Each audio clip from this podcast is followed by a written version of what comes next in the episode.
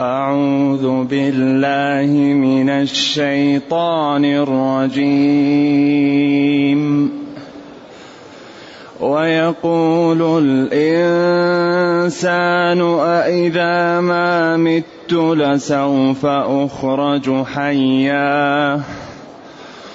أولا يذكر الإنسان أنا خلقناه من قبل أولا يذكر الإنسان أنا خلقناه من قبل ولم يك شيئا فوربك لنحشرنهم والشياطين ثم لنحضرنهم ثم لنحضرنهم حول جهنم جثيا ثم لننزعن من كل شيعة أيهم أشد على الرحمن. ثم لننزعن من كل شيعة أيهم أشد على الرحمن عتيا. ثم لنحن أعلم بالذين هم أولى بها. ثم لنحن أعلم بالذين هم أولى بها صليا. وإن منكم إلا واردها وإن منكم إلا واردها كان على ربك كان على ربك حتما مقضيا. ثم ننجي الذين اتقوا ونذر الظالمين فيها جثيا. واذا تتلى عليهم اياتنا بينات قال الذين كفروا للذين امنوا قال الذين كفروا للذين امنوا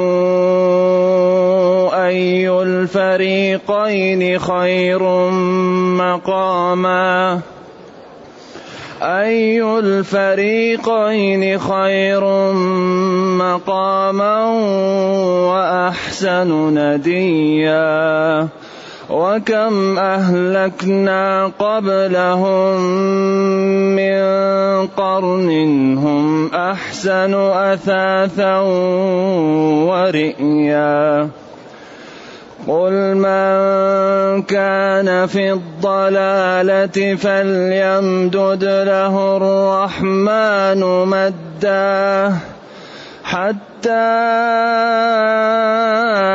إذا رأوا ما يوعدون إما العذاب وإما الساعة فسيعلمون فسيعلمون من هو شر مكانا وأضعف جندا. ويزيد الله الذين اهتدوا هدى. والباقيات الصالحات خير عند ربك. والباقيات الصالحات خير عند ربك ثوابا وخير مردا. الحمد لله الذي أنزل إلينا أشمل كتاب وأرسل إلينا أفضل الرسل وجعلنا خير أمة أخرجت للناس. فله الحمد وله الشكر على هذه النعم العظيمة والآلاء الجسيمة. والصلاة والسلام على خير خلق الله وعلى آله وأصحابه ومن اهتدى بهداه. ما بعد فإن هذا الكلام فيه من الجد والنبل وبيان الحقائق ما ينبغي للعاقل أن يعتبر به. أول الكلام ويقول الإنسان أإذا ما مت لسوف أخرج حيا؟ سواء كان الوليد أو أحد كفار قريش. اختلف فيه واحد من ثلاثة. أإذا ما مت. على سبيل الإنكار. أإذا ما مت فسوف أخرج حيا. بعد أن نموت. نخرج من القبر. وبعد أن ترم العظام أكون حيا على سبيل الإنكار والتكذيب والاستهزاء. هنا هذا الدين لا يخاطب إلا العقول. ولذلك يعني العاقل ينبغي أن تكون الأمور الذي يمشي فيها على بصيرة يكون يكون يتعامل بالعقل وبالمعقول. فالله قال له أولا يذكر الإنسان الذي يقول إذا ما مت لسوف أخرج حيا. أولا يذكر الإنسان أنا خلقناه من قبل ولم يك شيئا؟ طيب أنت تقول إذا ما مت لسوف أخرج حيا.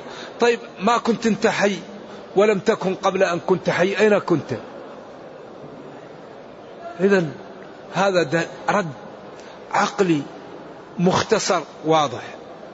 أولا يذكر يتنبه ويتعقل الإنسان.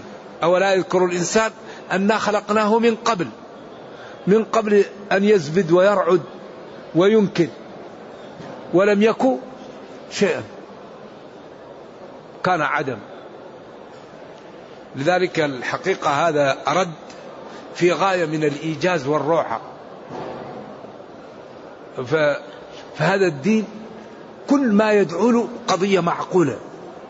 لذلك الإسلام لا يقول لك ارمي عقلك وتعال. يقول لا إكراه في الدين. قد تبين الرشد من الغي. لكن يقول أمن خلق السماوات والأرض. أمن يجيب المضطر إذا دعاه. من ينزل المطر؟ من يخرج النبات؟ من يفرق بين الطعوم؟ من يكلأكم بالليل والنهار؟ إذا من هذه صفاته وليعبد. لذلك هذا الدين قائم على أسس وعلى عقلانية وعلى حجج عجيبة. ولذلك لا يأمر إلا بشيء نافع ولا ينهى إلا عن شيء ضار. هذا الإنسان الكافر القرشي الذي يقول أئذا ما مت لسوف أخرج حيا. أبي بن خلف أو, أو غيره. أولا يذكر الإنسان الذي يقول هذا أنا خلقناه من قبل. أي من قبل هذا. من قبل أن, أن يزبد ويرعد. من قبل أن يكفر. من قبل أن يكون له أي بصيرة. ولم يك شيئا. فوربك أقسم الله بنفسه. لنحشرنهم نجمعنهم. والشياطين الواو احتمال أن تكون عطف وأن تكون بمعنى مع تكون الشياطين مفعول معه يجوز فورب فوربك لنحشرنهم ونحشر الشياطين أو نحشرهم مع الشياطين. كل جائز. ومع أقرب. قيل كل إنسان مع شيطانه. إن القرين بالمقارن شياطين الإنس والجن. كانوا أصدقاء كل واحد يجي معه شيطان يعني مقرنين في الأصفاد.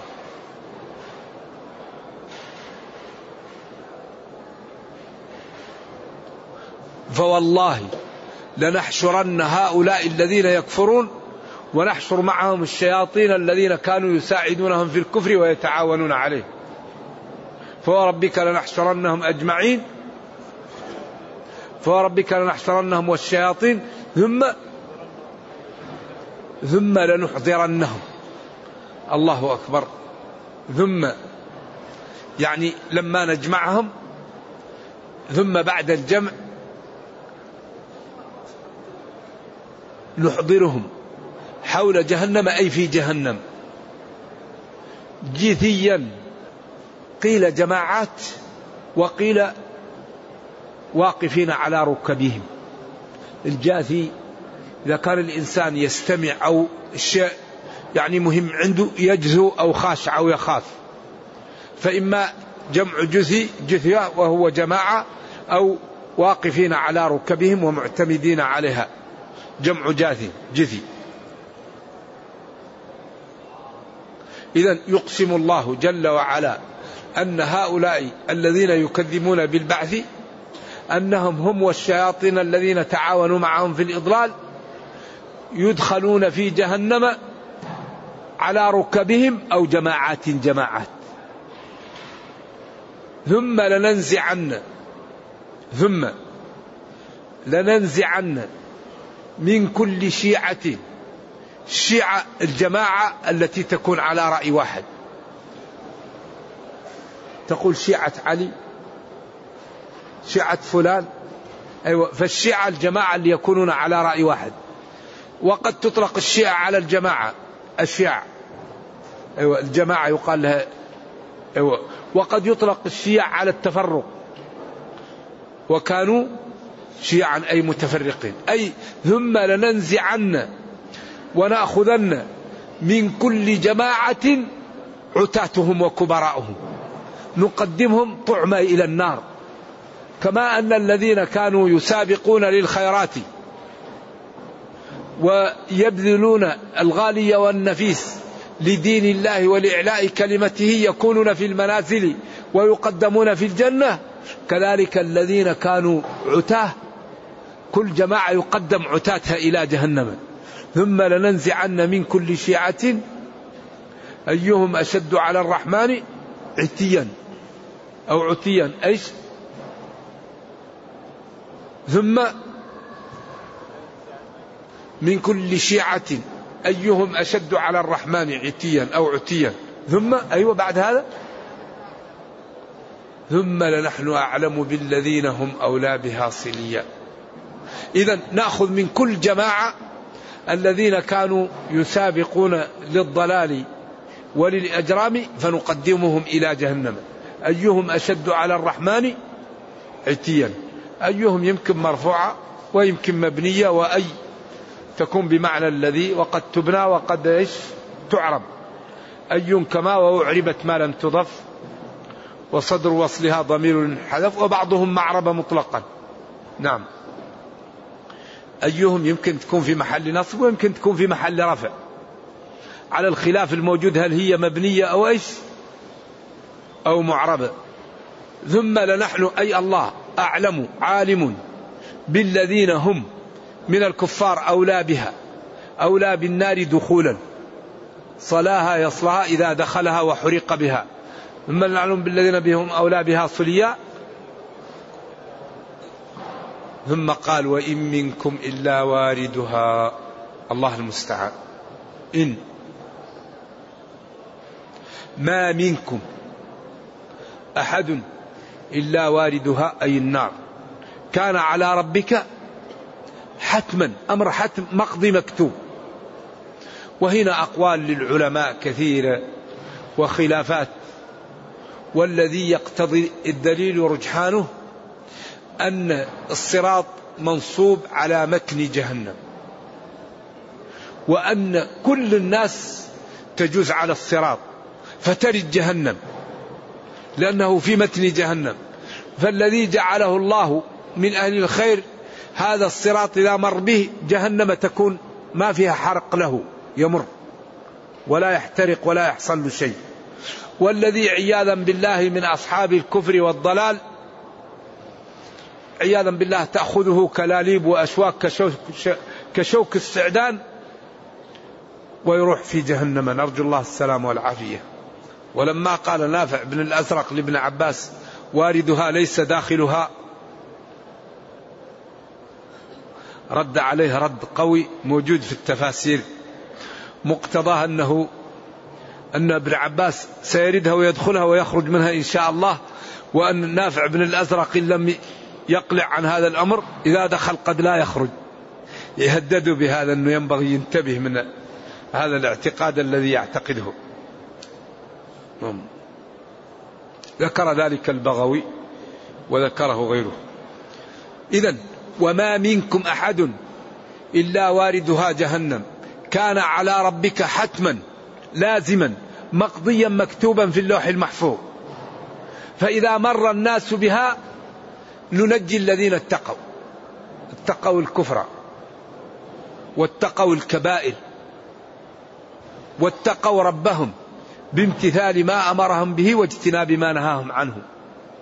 ننجي الذين اتقوا نرفعهم ونبعدهم عن النار. ونذر الظالمين فيها جثيا. يعني جماعات أو على ركبهم جاثين لذلك هذا اليوم الحقيقة هو أخطر يوم يمر بالإنسان. ما فيه مثل يوم المحشر. الناس عراة.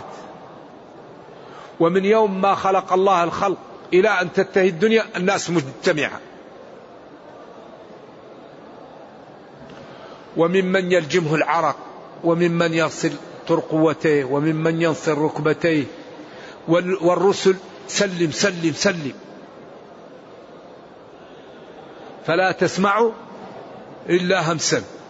أخوف ما يخاف الإنسان في هذا اليوم أن يرى أحدا يعرفه. حتى حتى يسلم. في هذا اليوم كل الناس تمر بالصراط. فمن كالبرق ومنه كالخيل ومنه من يحبو حبو ومنه من يأتي ويأتي تعبان لكن ينجو. ومن الناس عياذا بالله إيش؟ من يقع في النار نرجو الله السلام والعافية. والله هذه الأمور غيبية لا نتعدى فيها النصوص. ثم ننجي الذين اتقوا من النار بمرورهم على الصراط المنصوب عليها ونذر الظالمين فيها جاثين على ركبهم أو جماعات جماعات. وإذا تتلى عليهم آياتنا وإذا تقرا عليهم على هؤلاء الكفار. آياتنا الحجج والبراهين والأدلة على وحدانية الله وعلى صدق نبيه وعلى دلالة نبيه على أنه جاء من عند الله. وإذا تتلى عليهم آياتنا قال الذين وإذا تتلى عليهم آياتنا بينات أي واضحات لا لبس فيه قال الذين كفروا للذين آمنوا. أي الفريقين خير مقاما وأحسن نديا. هنا وقفة مع أن الدنيا ليست كالآخرة. أهل الدنيا أكثر ما يتنعم ويتكبر ويتجبر وأهل أهل النار وأكثر ما يخاف ويضعف ويكون من أهل الجنة المساكين. الإنسان الأبله الذي لا في قلبه الشر. فلذلك الآخرة والدنيا لا تقاس بمقياس. وهؤلاء قاسوا قالوا أي الفريقين؟ يعني الكفار ثيابهم جميلة ووجوههم ناضرة وبيوتهم كبيرة ونظيفة ومراكبهم وفي هنا وفي رغد والمسلمون فقراء ضعاف ناحلون لا مال عندهم. وبيوتهم في أغلبهم حالها الله يعلم به. قالوا إذا نحن في الدنيا أحسن منكم إذا في الآخرة سنكون أحسن منكم. أي الفريقين خير مقاما وأحسن نديا؟ الندي هو النادي محل الاجتماع إذا كان فيه الناس يقال له الندي والنادي. نعم. ولذلك هؤلاء قال وتأتون في ناديكم؟ المنكر أي الندي والنادي هو محل المجلس إذا كان فيه الناس. إذا ما كان فيه الناس لا يقال له النادي. نعم. إذا أي الفريقين نحن وأنتم خير مقاما؟ بيوت وثياب وهيئة ونضارة ومجالس وجماعة أين أحسن؟ إذا الذي تقول كذب لو كان عندكم شيء لحصلتموه في الدنيا. إذا الدنيا ليست كالآخرة. إن الله لا ينظر إلى صوركم ولكن إلى قلوبكم أو أعمالكم أو قلوبكم وأعمالكم. فالقضية ليست بهذا. أي الفريقين خير مقاما وأحسن نديا؟ وكم للتكثير؟ أهلكنا أو بقنا من قبلهم. قب أه؟ وكم أهلكنا قبلهم وكم وكثير أهلكنا قبل هؤلاء. وكم أهلكنا قبلهم من قرن. أهلكنا قرنا من التأكيد زائدة. كم أهلكنا قبلهم من قرن؟ هم أحسن أثاثا ورئيا وريا ورئيا. هؤلاء المغفلون الكفرة يظنوا أن ما أعطاهم الله في الدنيا سيوصله لهم إلى الآخرة. والله تعالى قد أعطى لناس آخرين أقوى منكم وأعطاهم نعما وأموالا ونضارة وخيرا أقوى منكم ولكنهم لما كفروا أوبقهم وأهلكهم.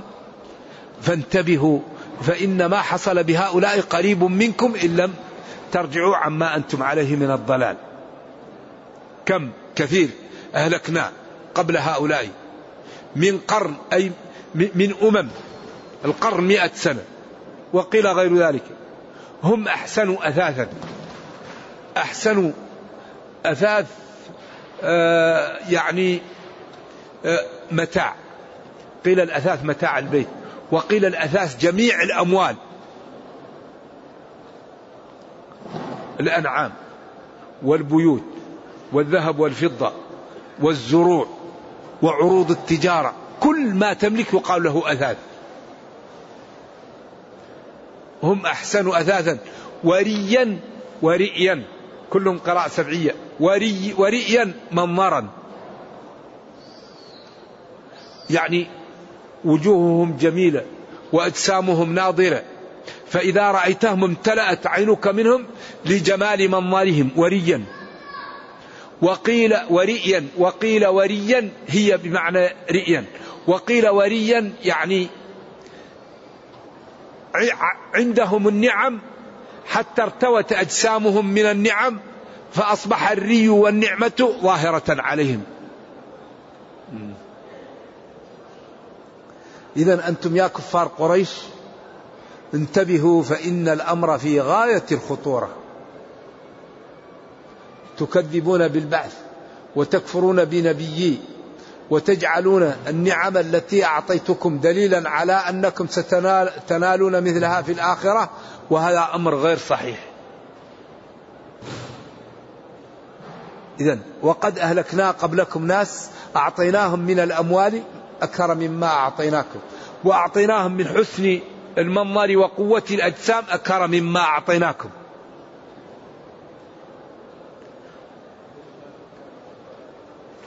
بعدين قال له قل من كان يا نبي في الضلالة في الكفر والطغيان والتكذيب فل فليمدد له الرحمن مدا. لذلك العبد إذا لم يقبل الله يمد له يمد يعطيه يعطيه من المال يعطيه من الولد يعطيه من النضارة. يعطيه من السمعة. حتى إذا رأوا ما يوعدون حتى إذا جاء الوقت الذي يريده الله بهم أو يوعدونه وشاهدوه إما العذاب وإما الساعة. يمدد له ويملي له. لكن لا بد من أن يأتيه صاعقة أو تأتيه قارعة أو يأتيه كما جاءهم في بدر. قتلت ساداتهم. وسبوا وذبحوا وأذلوا أو إن سلموا وجاءهم الموت فإذا هي النار تنتظرهم إما العذاب وإما الساعة. وأمران أحلاهما مروا أو هما معا. إما أن يأتيهم عذاب الدنيا وإما أن يسلموا من عذاب الدنيا تأتيهم الساعة وإما أن يأتيهم الجميع يأتيهم عذاب الدنيا وإذا جاءت الساعة يواصل عذاب الدنيا بعذاب الآخرة. عياذا بالله. فسيعلمون. هذا رد عليهم. فسيعلمون هؤلاء الذين يقولون أينا؟ خير مكانا وأحسن نديا أي الفريقين خير مكانا وأحسن نديا يقول فسيعلمون من هو شر مكانا وأضعف جندا هؤلاء الذين يقولون هذا عندما يأتي يوم القيامة سيتحققون من هو في المكان السيء ومن هو الضعيف الجند وضعيف الأعوان. فسيعلمون من هو شر مكانا وأضعف جندا. طيب هنا كأنه قال إذا ما الحل؟ ما دام الوضع كذا وهؤلاء قالوا والله هددهم وبعدين كأن الإنسان يبقى ما الذي نعمل؟ قال تعالى ويزيد الله الذين اهتدوا هدى. ويزيد الله الذين صبروا على طاعته وتركوا شواه شهواتهم وامتثلوا أوامره يزيدهم الله توفيقا. ويفتح لهم أبواب الخير ويغلق عنهم أبواب الشر. هذا هو يزيد الله الذين اهتدوا هدى. إذا صلى يفتح له باب للاستغفار يفتح له باب للصدقة يفتح له باب للبر يفتح له باب لمشروع خيري يفتح له باب لزيارة مريض يفتح له باب لتوبة. ولذلك الطاعات تدعو للطاعات. كل ما طاع العبد ربه كل ما زاده. إذا صلى ينشرح صدره فيقول الحمد لله الحمد لله. هذه زيادة هدى. إذا راح للسوق وغض بصره يشكر الله وينشرح صدره ويزيد هدى. إذا الطاعات تدعو إلى الطاعات. والمعاصي تدعو إلى المعاصي. ويزيد الله الذين اهتدوا هدى. لذلك ما في شيء أنفع للمسلم في هذه الدنيا من الاستقامة. الخلاص في أن يستقيم العبد. بعدين قال والباقيات الصالحات. خير عند ربك ثوابا وخير مردا مرددا ومع هذا الذي ذكر وهذا الذي قيل أحسن شيء يعتمد عليه المسلم ويجتهد فيه ويجعل اتجاهه فيه ويجعل اعتماده عليه هو لا إله إلا الله. سبحان الله والحمد لله ولا إله إلا الله والله أكبر. هذه الأربعة الباقيات الأعمال الفعالات الباقيات الصالحات. هذا هو الربح. هذا الذي ينجي. هذا الذي له ثمره وفائدة وعناؤه قليل. ما فيه عناء. ذكر الله والاستغفار ودعاء الله وحمد الله وشكر الله. هذا لا تعب فيه. ولكن مردوده كثير الباقيات. لا إله إلا الله. وما شاك لها من أعمال الخير. خير عند ربك ثوابا. أي خير ثوابها. تمييز وخير مردودها يوم القيامة. فلذلك لا عذر لنا بعد هذا البيان. فإن ربنا بين لنا في الكتاب بيان الحق وأمرنا باتباعه وبين لنا الضلال وحذرنا من سلوكه.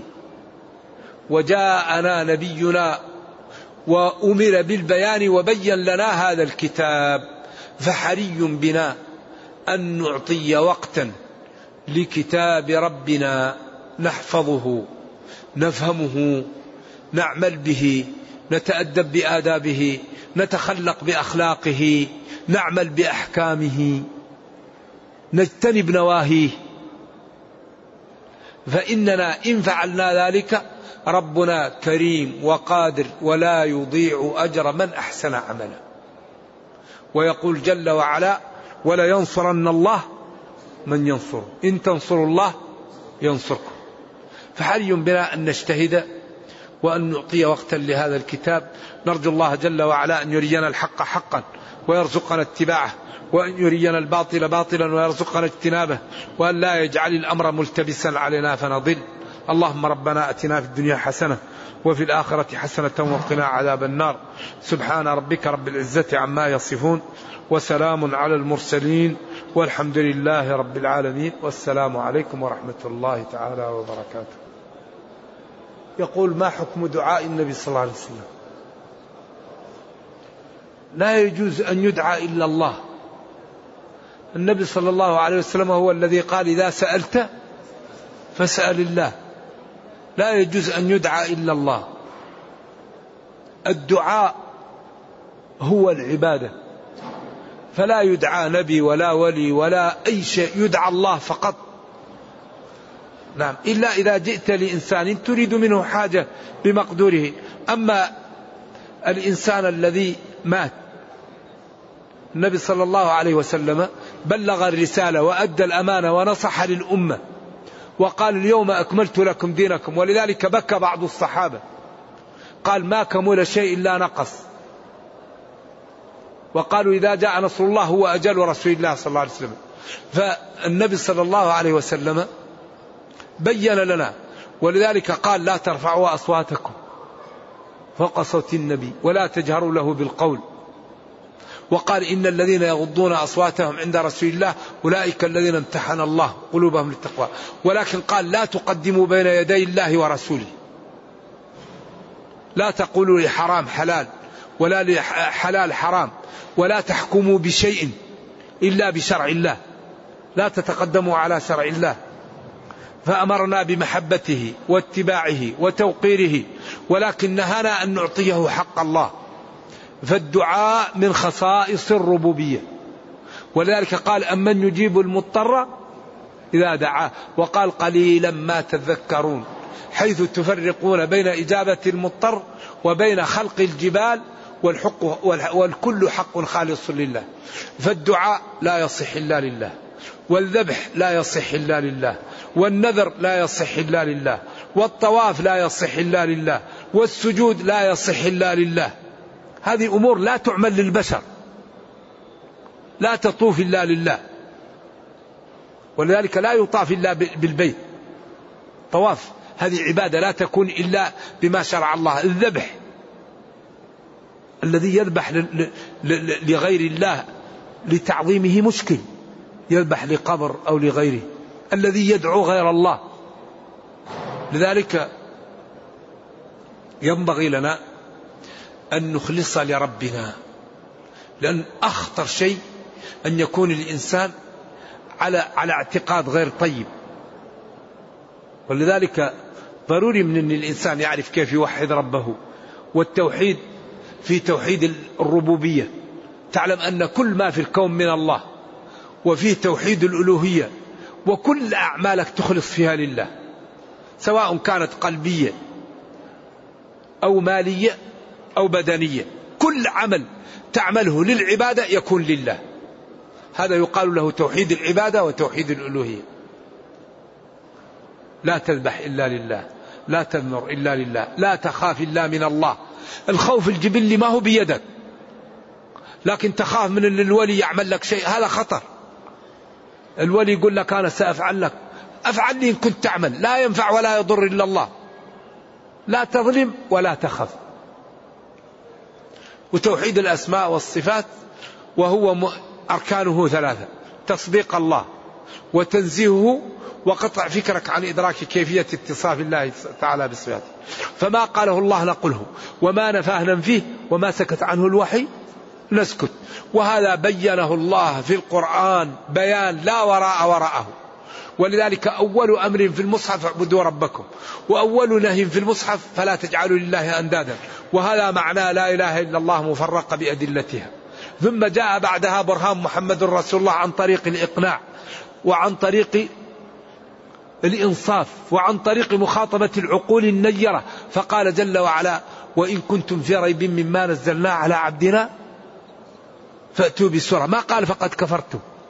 إذا هذا الدين قائم على أسس لا يقاوم أبدا. إلا بما لا إلا بأن يجهل المسلمون أو لا يسمح لهم بأن يبينوا الإسلام. هذا الذي يقاوم به الإسلام. أما إذا فهم المسلمون الإسلام وبينوه لا يبقى كفر إن شاء الله. يقول هل يجوز للشخص العمل في محل غالب من يأتيه نساء؟ نعم إذا احتاج. وصار صاحب دكان يكون في المحل ويبيع ويغض بصره ويكف لسانه عما لا ينبغي ويكون كل من جاه يأخذ جرعة في الدعوة. يغض بصره ولا يتكلم كلام غير طيب. وإذا راى حراما أمر بمعروف بسهل وإذا راى منكرا نهى عنه برفق. ويكون في الدكان ويمتلئ من المال ويمتلئ من الحسنات. لكن الذي يكون في هذا الدكان ويقول فرصة ويحاول يعمل أمور لا تجوز هذا لا يجوز. وإنما الأعمال بالنيات. من جاء ليسد حاجته ويكون قلبه طاهر ولا يبتعد ولا يخلو ويجعل بينه وبين إذا كان الدكان ما معه في حد المحل اللي فيه لا تدخله تكون برا. إذا أرادت تأخذ شيء يأتيها به من برا ما يسمح لهن بالدخول داخل إلا إذا كنا معه نساء. أما الوحدة الحالة يقول لها تأتي معك بغيرك. ويجد الأجر. ولذلك الدين يسر. كان فيه نساء برزات امرأة برزة. المرأة إذا احتاجت تبيع وتشتري لكن تكون متسترة. ومتبذلة وغير متعطلة ولا تمشي في الطريق. إذا احتاجت المرأة تروح تبيع وتشتري لها لكن لا تخلو بالأجانب ولا تمشي متجملة ولا متعطلة وتمشي متأدبة. والأولى أنها تمشي معها بإيش؟ بمحرم. إذا كان السوق بعيد أو يخاف منه. أما إذا كان في داخل البلد فالأمر سهل. نعم المهم أن الدين يسر. ولكن الأولى للمسلم أن يحتاط لدينه. أي محل فيه شبه يبتعد عنه. نعم. السلام عليكم.